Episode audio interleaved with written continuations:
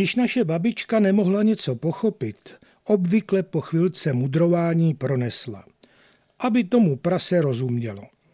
Říkám si to také, kdykoliv se setkám s nepochopitelnými věcmi. Tak třeba pošta pravidelně zdražuje své služby, ba co víc, inovuje také nabídku.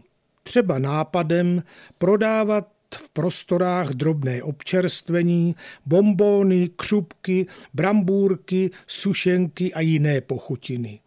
V minulosti jsem viděl u nás na poště prodávat knížky, psací potřeby, hlavolamy, keramiku a řadu dalších lákadel.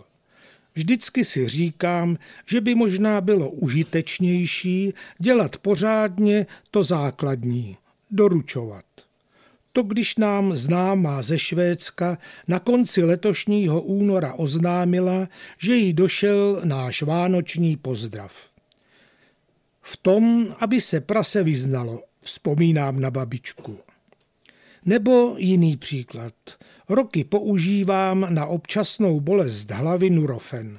Se zájmem jsem tedy sledoval situaci v lékárnách kolem něho. Lékárníci říkali, že nemají. Minister tvrdil, že je. Když se shodli a opravdu chyběl, hlavně pro děti, běžela na něho ještě v televizi reklama. V tom, aby se prase vyznalo, posteskla by si naše babička. Občas lidi překvapí i rozdílné ceny.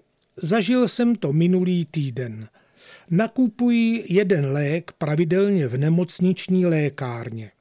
Šel jsem jinám, do jiné lékárny a ejhle, ten samý lék a o 100% větší cena.